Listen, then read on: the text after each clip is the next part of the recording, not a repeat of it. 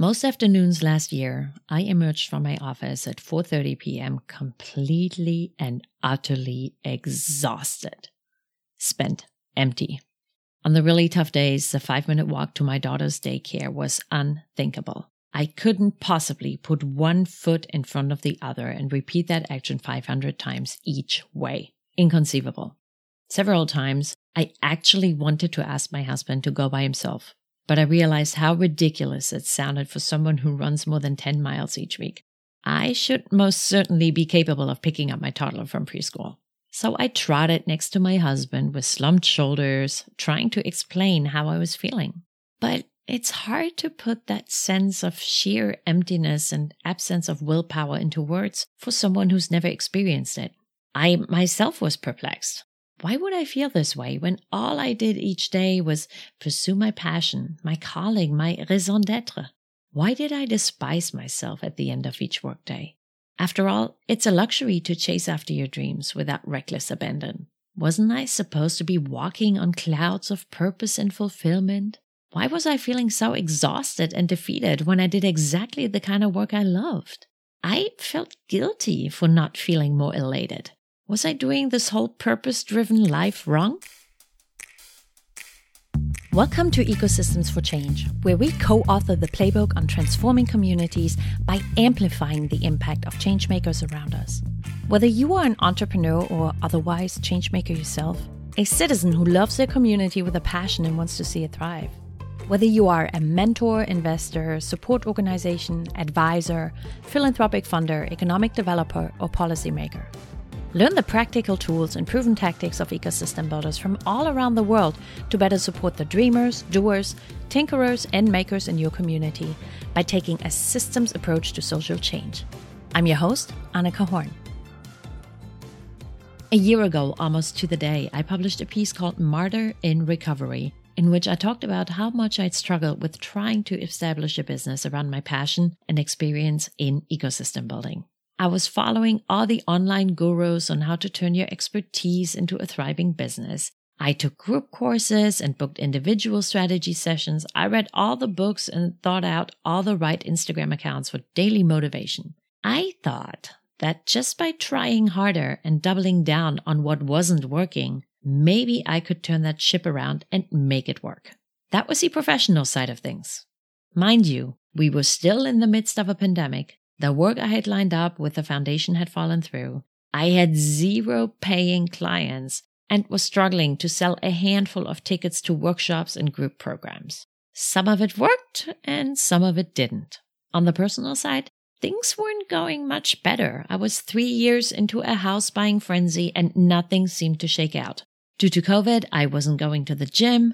My toddler was home due to preschool closures. And I figured if I just tried a little harder, and double down on what wasn't working, maybe I could turn that ship around and make it work. Are you sensing a theme here? I invested in more productivity. I joined the 5 a.m. club. I actually woke up at 4:45 each morning during the pandemic to work out by myself and meditate and study and learn. I rushed through my days as if some cruel CEO was cracking the whip. Because I had little paid work and didn't know where the next client would come from, I didn't dare take time off. It was a volatile time.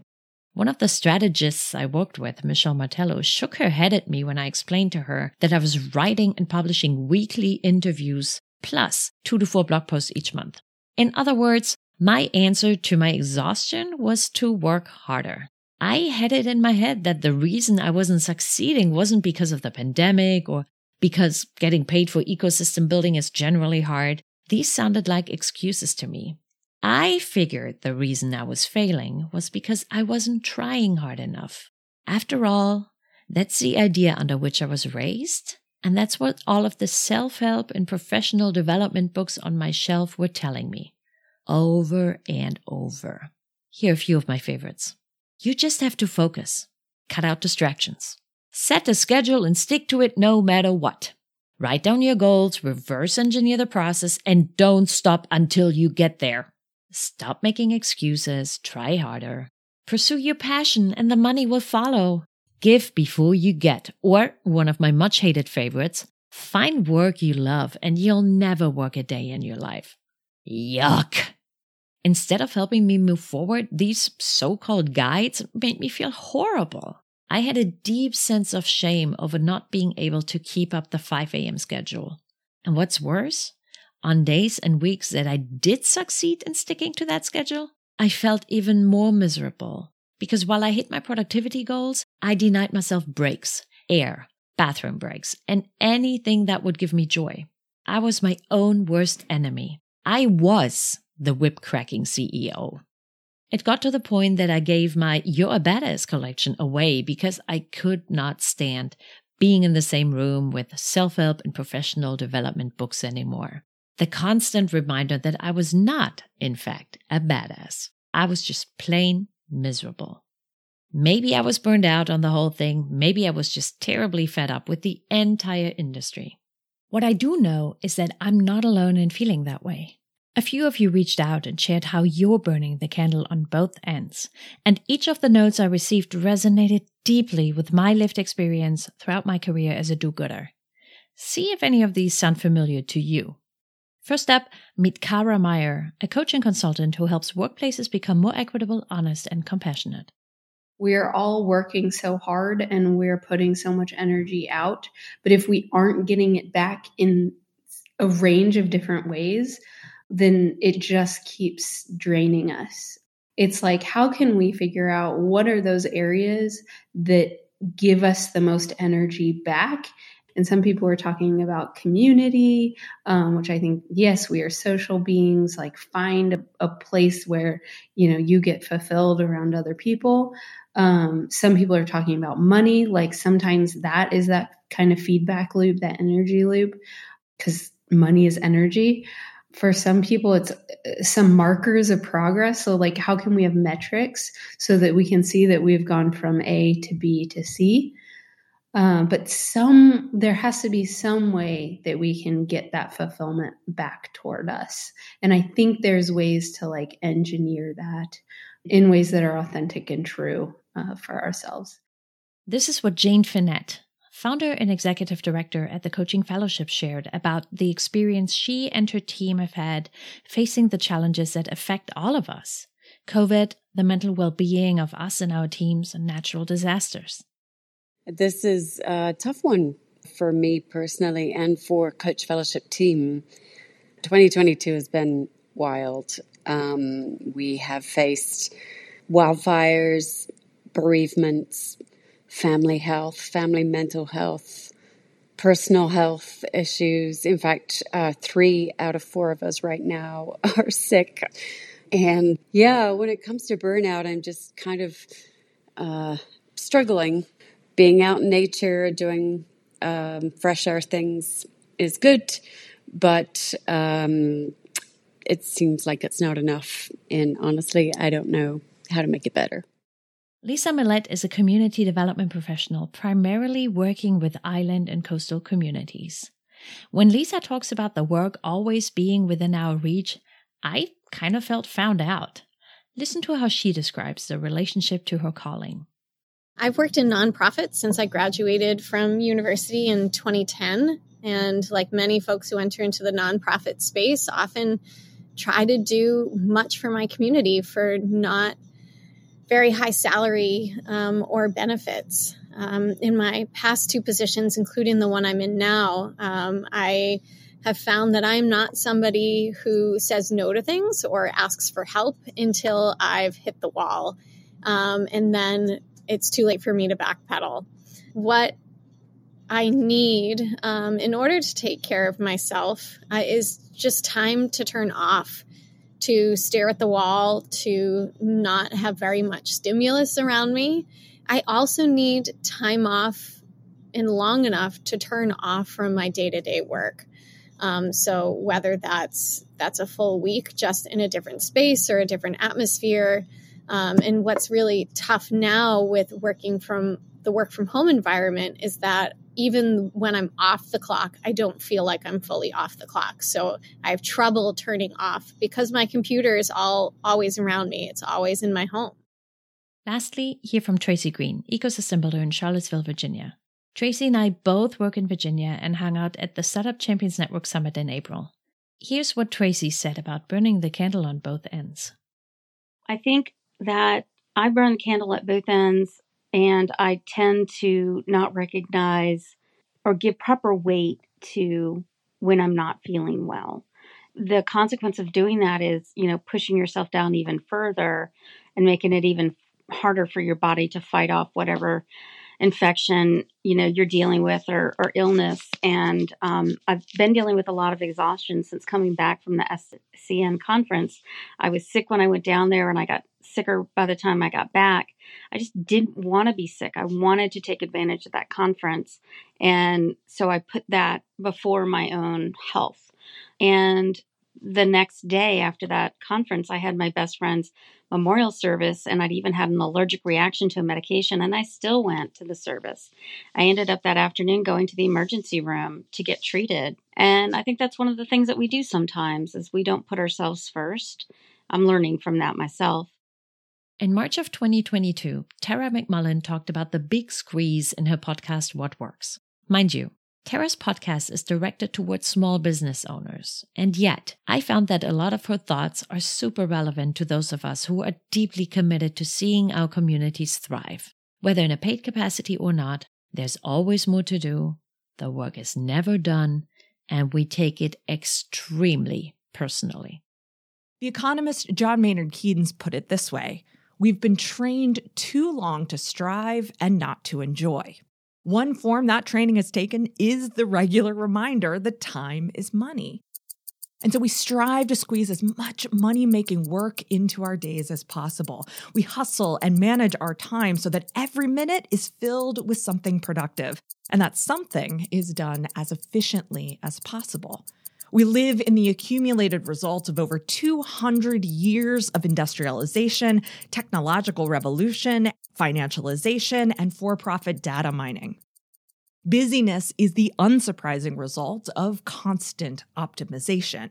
Fast and efficient are the guiding values of that optimization. But what if, just maybe, we chose different values to optimize for? How would your relationship to time, tasks, and money shift?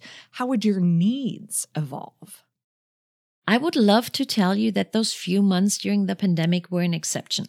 But if I'm being honest, I had brushed shoulders with that type of exhaustion before. While I was working to build the entrepreneurial ecosystem in Richmond, Virginia, five years ago, there were many late nights that I rode home from facilitating a session or teaching entrepreneurship utterly miserably. There were many heart to hearts with some of my co conspirators about how underpaid and overworked we were. In July 2021, a conversation about burnout and exhaustion erupted among U.S. ecosystem builders after one of our peers, Joe Maruschak, wrote a heartfelt farewell letter to his community in Eugene, Oregon. In it, he says, After 11 years of working to help grow the startup community in Eugene, Oregon, I have gotten to the point where, although I love the work, it is not sustainable personally. Other colleagues jumped in and gave a peek under the hood of what's been brooding in silence that the work of ecosystem building is rarely compensated well to make it sustainable. Personally, I believe that we will dedicate an entire season to the question of how to get paid for the work of ecosystem building. I consider this lack of financial sustainability a systemic issue, which, as we know after season two, is a complex issue, and I can't wait to dive into it. While fixing the systemic issues will take a long term approach, both top down and bottom up, we have a more immediate influence on the internal factors that help us keep our flame alive. That's what I want to talk about in season three. If you listen to the first two seasons of this show, you may have noticed that I ask each guest how they're handling the demands of the work as systemic thinkers and doers. Having worked in this space for years, I know that many of us idealists and hopeless optimists come dangerously close to burning the candle on both ends on a regular basis. I want to point out that I use the term burnout not in a clinical sense, and I actually try my best to avoid it altogether. I have talked to people who have been diagnosed with burnout, hospitalized, and had to take years to physically and mentally recover. I am a little worried that we throw that term around a lot these days. And whether or not you, my dear listeners, have a clinical diagnosis of burnout or are simply exhausted, depleted, and utterly spent from the work, This season is for you. I also want to set your expectations early on. There will be no revelatory, earth shattering life hacks or get your life in order programs. Strictly no reminders that you should just try a little harder, drink more celery juice, or become more productive. It doesn't work that way. Trust me, I have tried. If it does for you, good for you. But for those of us who have tried with the best of intentions, I want to offer you a handful of conversations with practitioners who are dedicated to helping others live meaningful, happy, and healthy lives. Most of them have a background in ecosystem building and or social justice and community building. I believe that if you're in this world to make a difference for other people, you're already doing a lot. The last thing I want is for you to feel like you need to do more in order to become happier and healthier. In preparation for this season, I hosted a community conversation with listeners about how they're burning the candle on both ends. I wanted to know what goes through your head when the going gets tough. Here is what some of you shared. Why do bad things keep happening when I'm working so hard for good? This is pointless. How many times must I keep banging my head against this wall? Why do I even bother? Am I providing any value? I'm not sure I will make a meaningful dent into the issues I'm working on. I feel invisible. I wish I had the time and resources to do more, but I'm just one person. I can't keep living like this. Where's my community, my safe space, my place of rest? I'm afraid to say and share what is on my heart with others. And many times over, you describe that you cry, that you feel like you don't fit in, that you should just go and do something easier, something stable, and something that is less of a risk of breaking your heart. And this is why we need to talk about burnout, friends. We cannot afford for any of us to break down, to quit. Who is going to change the world if all the change makers are depleted and exhausted? And what's more, we are not interchangeable. One ecosystem builder or social impact enthusiast lost is a huge cost. Yes, there will be others who join the ranks and do the work, but I firmly believe that we all have a unique gift that we bring into this world. And when we lose someone to burnout, that gift will forever be lost to our community the flame will be distinguished, and that breaks my heart. In season three, I talk to practitioners who can help us build a solid foundation of physical, mental, and emotional health so that we can stay in this game of ecosystem building for a long time to come. Thanks for coming along on season three. I can't wait to hear what you think. I pay respect to the traditional custodians of the land on which I work and live the Tuscarora, Shakori, Saponi Occaneechi, Lumbee, and Eno people. I recognize their continuing connection to land, water, and community. I pay respect to elders past, present, and emerging. This episode was produced by Yellow House Media.